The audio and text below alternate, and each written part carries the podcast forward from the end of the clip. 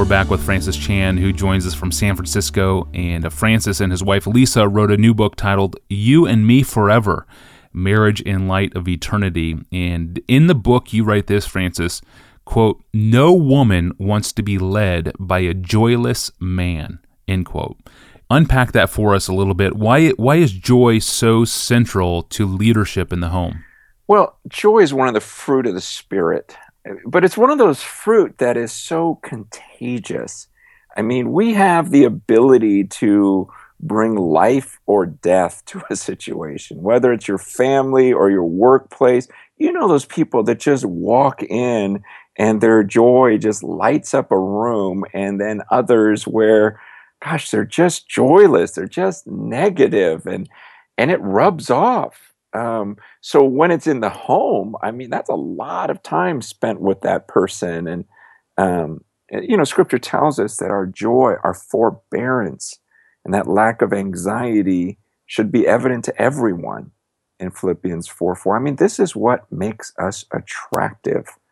And uh, I, I think about, you know, as a kid, I was just not a joyful person. I, I just remember comments my dad would make like you're never happy and my aunt would say the same thing and but when you come to know the lord it that changes and I, I remember a pastor interviewing one of my daughters and said hey describe your dad and the first word she used was joyful like ah oh, he's just so joyful and I, you know when i heard the interview i'm like wow who would have ever guessed. That would be the adjective for me you know like on the upright because that's what christ does and, and I, I see so many women that you look on their faces and you just kind of go i don't think she has a great husband.